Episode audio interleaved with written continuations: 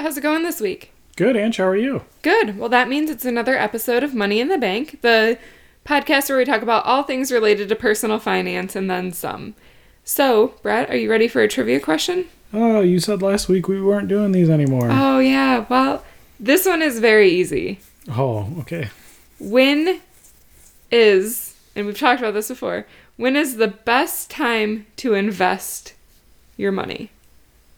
Today. Yeah. Yeah. Well, I always say yesterday, but today's today works too. I thought that was a this is a trick question look on your face.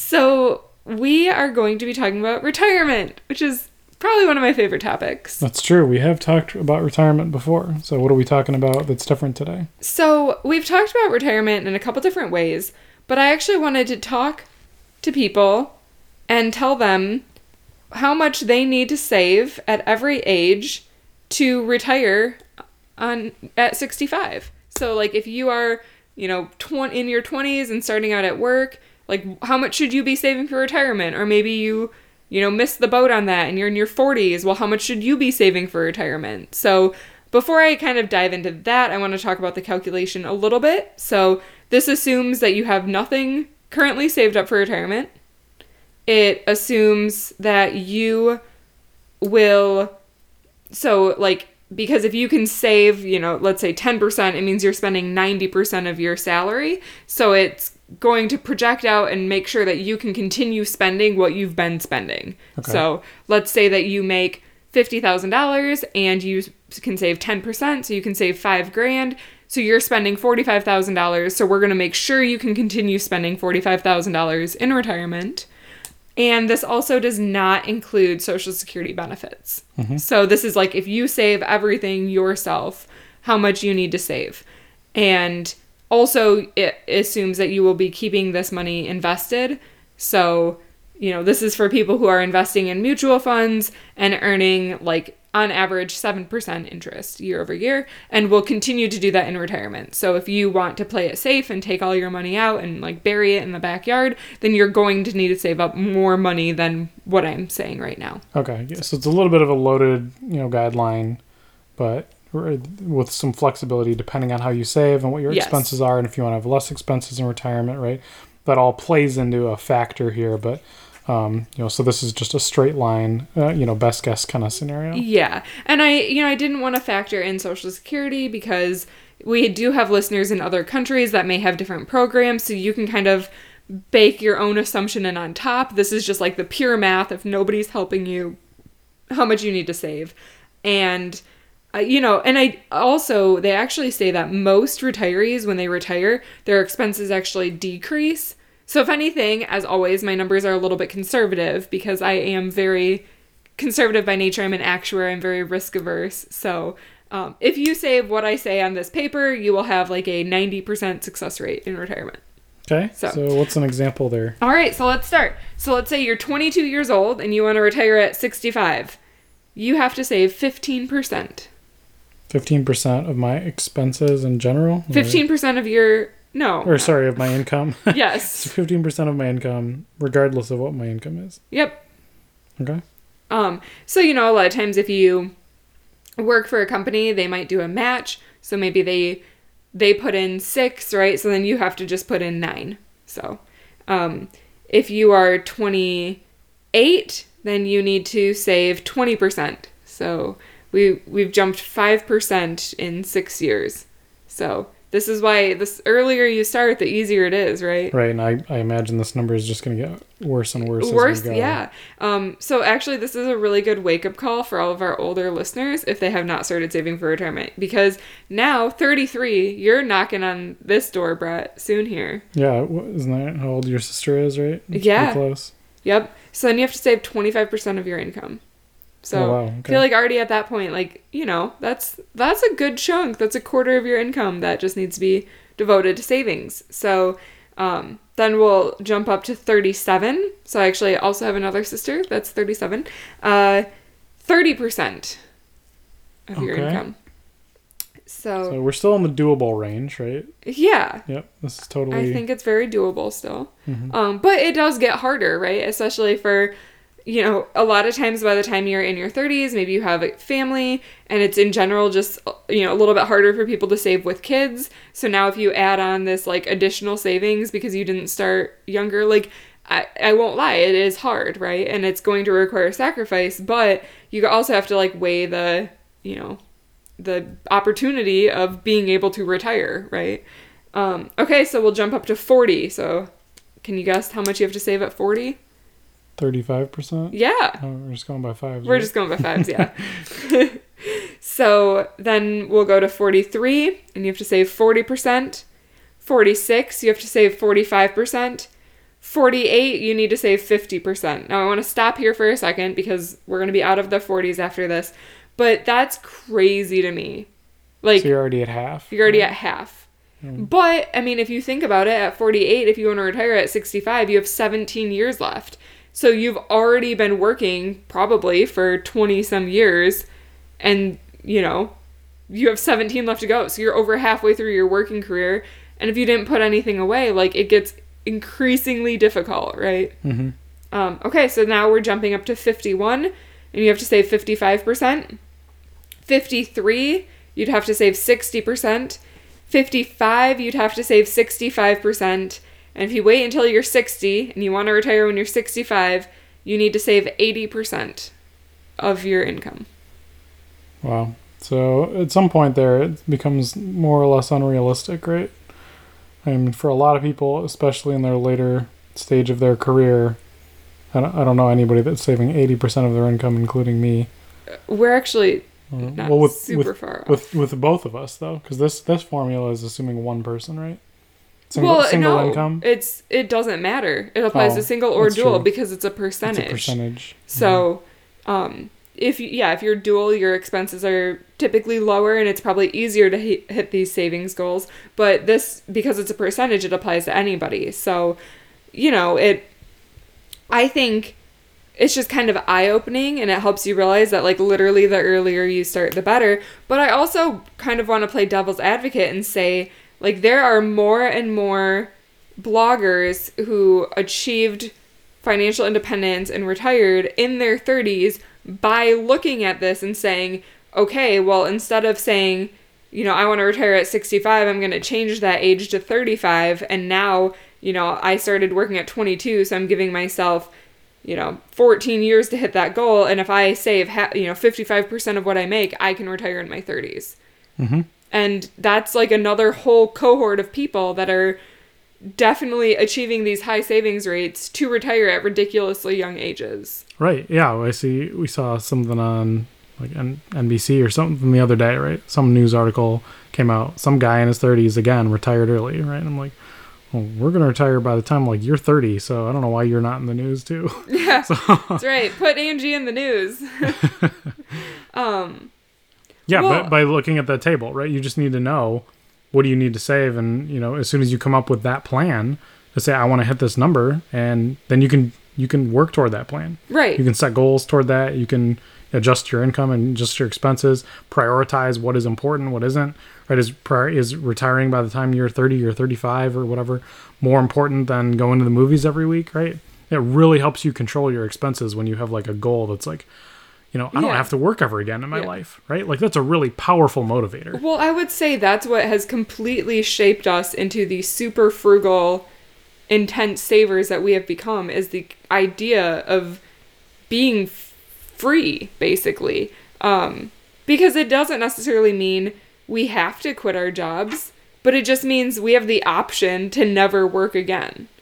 Right. And it gives us a lot of cool opportunities, you know, like I feel like more and more I hear people that, you know, they they don't have to work, but they found something that really spoke to them or they really enjoy it, so they continue working, right? Like just because you might retire at an ultra young age doesn't mean you never contribute anything to society again. You know, most early retirees that I've talked to are not the type of people that like sit at home and, you know, watch soap operas all day. They're still out doing stuff. They just are doing different stuff. And I think it kind of is the whole concept of you have to have something to retire to, whether you are in your 60s or in your 30s. You can't just like retire to being a couch potato. That's like not the key to happiness, right? um but yeah, so you know, I think I think it's really interesting to think about that way. Um, and I will say, you know, if you're retiring at a younger age, it is a little bit scarier because you, you know, if you're retiring at 65 and you have this lump sum saved up, like you're gonna, you have, you know, probably 30 years to your end of life. If you retire at 35, you have 60 years. So like you you might want to be a little bit more flexible with being willing to go back to work if something happens or being willing, you know, I think the big thing is being willing to cut back on your expenses if there's a year where, you know, things are a little tight, right? Um but I think if you're like focused on that goal, like you can do it. You can do anything, right? Mm-hmm. And I think kind of you know going back to the traditional 65, you know, I also think if you're in your 30s and or 40s and you hear, "Okay, I'm 40, I need to save 35% of my paycheck. That's impossible. I can't save that much." Don't let that scare you away from saving anything. It is far better to be like, "Okay, well, that seems unreasonable, but I could save 10%." Do the 10% because like I mentioned, this doesn't factor in social security and you know even that 10% like you'll build momentum right Right. And- Especially starting earlier rather than later. yeah and if you're in your 40s and you still have 25 years of your career left you're probably going to get raises you can use that to pad your retirement savings as well right Mhm. Yeah, because we talked about already, like 10% when you're, what was it, 30, close to 30 was worth 20% when you're 40 already, right somewhere in there, right? Just depending on how it scales there and what the compound interest looks like and, you know, all that, the, the rates. So just every little bit helps, especially when you're young.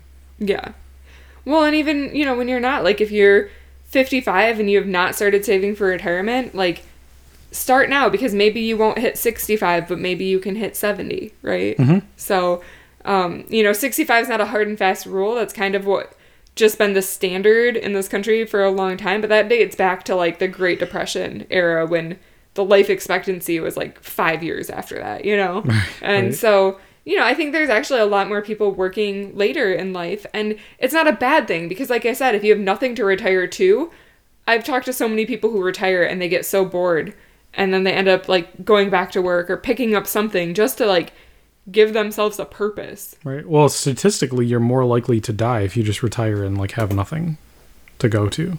But if you're just like at home and just reheat TV dinners and watch, you know, Wheel of Fortune every day, you're more likely to have a heart attack. that took a turn real quick It's true. So keep, Yeah. keep active when you're when you want to move into retirement, whether that's 30 or 70 or 65. Right. Just plan for what that looks like too. Just think, start thinking about what is what does retirement mean for you. yeah Right. so is that something you've thought about personally or not yet because Uh, we talked about our goals to retire at a young age like what i guess one when you know because i i think we both kind of had this thought probably but then i think i you know i kind of came to you and i was like here's like the plan to get us to early retirement but like what motivates you about that Well, I mean, I was really looking forward to Wheel of Fortune and TV dinners until like science got in the way and yeah really put a dampering on my on my plan. But no, I think I think just like being able to have the flexibility to go and do anything creatively that you want to do Yeah. and have you know kind of a safety net behind you to say like if I fail, it doesn't matter, right? right and I'm building, you know, whatever you want to do, I'm building it for me. I'm Yeah. not building it because I have to or I have to bring in revenue, you know, by the end of the month and it pushes the deadline. Sure, that's like a motivator for some people, right? And will cause them to like do things that maybe they wouldn't do or, you know, push through a, you know, be, work more efficiently or things like that. But uh, it also taints your product a little bit too, right? Because then you're going to be like, like I, I've I've been listening to a lot of like people on YouTube lately talking about like their careers in that space and like how they equate ad revenue to like what they're creating, right? And they like they want to build certain certain things in a certain way and do things for them, regardless of what the subscriber count is or whatever. But they can make very very little money compared to like this like whatever Joe Schmo ad company that comes to them because they have hundred thousand subscribers and just says like plug this into the thing and we'll give you like 300 bucks right? Or we'll give you a thousand dollars or depending on how many people like see the video we'll give you like ten thousand dollars right? That's where all the money is right now. Mm-hmm. And it's very very like tainting to those that creator space. So like being able to go do whatever you'd want to you know especially for those guys to be able to create whatever and not worry about having to like you know pump ads into their stuff Right. is is you know it's just a it's a power that most people don't have And I actually think it can make you a better business person when you're not so focused on the bottom line all the time. So I'm going to say this as, you know, I was actually reading an article about somebody who retired early and d- she dabbled in real estate. So I w- this naturally piqued my interest because I'm super into real estate. And she got her license, became an agent, and she had friends that they were looking at houses with her and you know, like she just enjoyed going out and looking at houses. And like I'm reading this article and I'm like, is this me? This could be me, right? like this is me. And so she was showing them houses. Well, then they found out one of their friends was getting ready to sell their house and they loved it and they wanted to buy it. But they kind of had this conundrum of like, we don't have to use an agent because we can just do for sale by owner. The two of us can agree to the terms. We can go to a title agency and be done. And they like went to this, you know, real estate friend and they were like, we're really sorry. Like, should we pay you for your time? And because she had retired early, she was like, no, don't worry about it. Like, this is my hobby. This is fun for me. And they were like, well, we feel bad. You know, we took your time. And she was just like, it's fine. Like, this is, you know, fun. And, and because of that, like, everybody was happy. They got the house they wanted at a really good price and, you know, nobody lost out. But I think if you were like, you know, doing that with somebody who was like, that was their career and that's what got them to put food on the table, like, of course they're going to feel, you know, burned by that, I guess. And, and, and of course you don't want to like undersell yourself or undervalue yourself. But I think if you're like doing stuff for fun and just like, getting to a point where it's like, well, everybody won in this scenario, like, you know, whatever. Like when money's taken out of the equation, it just makes life less stressful, I guess. Is maybe what's appealing to me. Right. Yeah, that's true. I mean, yeah, you don't want to undervalue like your work versus your time versus you know just because you don't need the money doesn't mean you didn't deserve to like get that money for the time that you know your skill set or whatever, right? You shouldn't undervalue yourself Correct. because of because of that. But in this like situation. unique scenario, it was like, you know, some of the eh, they were all really good friends, and like it's nice that money didn't spoil a friendship because mm-hmm. they could remove themselves from that and be like, it's really, it's not worth losing friends for you know they went and looked at like three houses together and whatever you know she would have made what couple grand off off the sale anyways mm-hmm. so i think when you can step back and i you know i say that and i know to some people a couple grand sounds like a ton of money. But i think once you've built up this portfolio and you're able to retire like you and you know like i can survive for the rest of my life on my nest egg like it's not worth you know giving up friendships for a couple grand you know? Right and you you can operate in a different way right? It, it allows you flexibility to to not if you if you release the shackle of like having to get that commission coming in like every month to survive. You can you can be more efficient. You can play a longer term game if you want to right? You don't have to be like optimizing and trying to sell like immediately. You can you can build up your process and build up different systems and just operate more effectively and then just like execute on that. And then just like everything you do from that point forward is just better right, Right. because you because you had the flexibility of like giving yourself that grace period in the beginning to like build it up correctly rather than just trying to plan for the near term right or fo- focus only on the short term goals and gains rather than the long term strategy Yeah. No, that's a really good point and I and I think it goes that way for everything. And you know, something that kind of always motivated me too is I feel like you know, so they actually say that in about 10 years you kind of master your craft. So by the time we're getting close to retirement, we'll have both been in our careers for about 10 years. And I kind of look at it as what do I want to do for the next 10 years?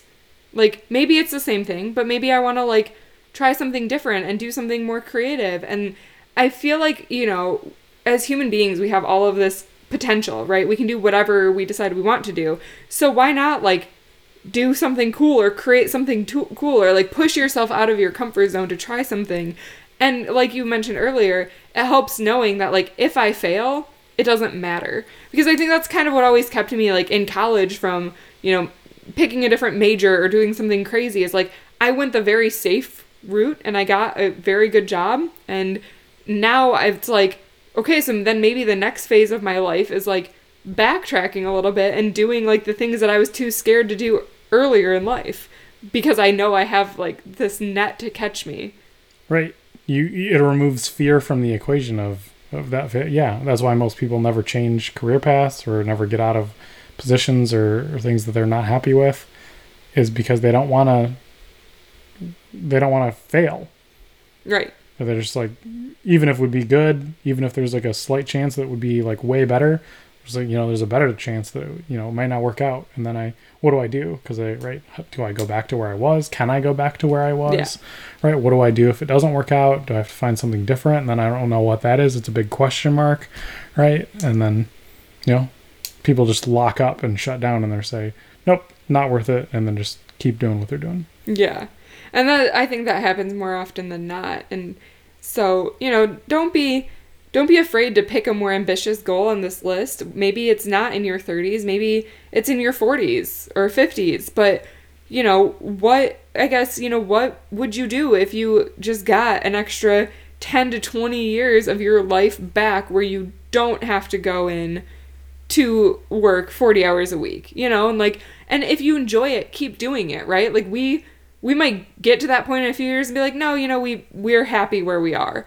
But if but why not like push yourself to g- at least give yourself the option, right? So like in 5 years I'll be able to sit here and be like, I can choose to continue working or I can choose to quit and never step foot in an office again, right? But like I'll have the choice and if nothing else, the freedom that comes with that is incredible. right you you have like no stress in your life at that point anymore because you're not worried about oh my job's terrible right now but i have to keep doing it i have to put up with it or i like have to do this stuff to get this next level next promotion right? Yeah. Well, I mean, I'm sure you've seen people or know people like from, you know, when you were younger and you watched them grow up and they've it's like they age 5 years in a month because they're so stressed about their job or working or getting food on the table. And yeah, money is the number one cause of stress in our lives. It's the number one reason for divorces, right? Mm-hmm. Like if you can remove money from being an issue, then you're just happier, right? And that's like that's a whole saying, money can't buy happiness. right and the people that do have a lot of money are you know unhappy for the most part Right. the jim carreys or you know or you could be like kanye i guess you got a billion dollars but you're mostly crazy Well, nobody really knows if he's happy or not because he just never smiles. um, well, and I, you know, I think too, like, yeah, if you just continue like making more money and then you just like keep upgrading your life, like you get to a point where you realize it doesn't matter. Like the having a bigger house at some extent doesn't matter. Having like a fancier car doesn't matter. Like you're still getting from point A to point B, and you know. I'll say it before, or I've said it before and I'll say it again. Like, try biking, right? We haven't talked about that on the podcast in a while, but Brett has been biking with me much more lately. oh yeah my quads are not very happy about it Well, you're overall not complaining too much. That's right. Except when I had to carry that watermelon in my backpack, that was that was quite the day.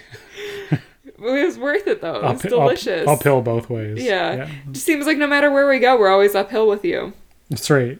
I don't. Know. We gotta change these routes around.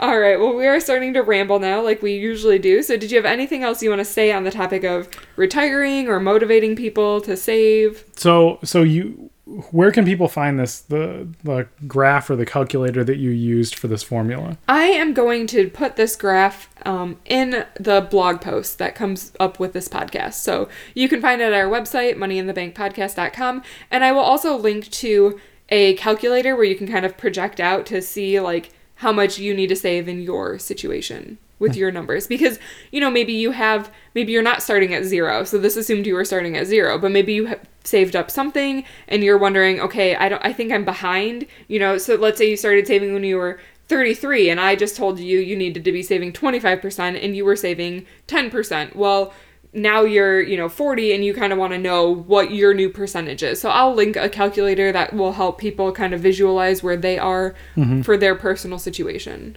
Okay, great. all right.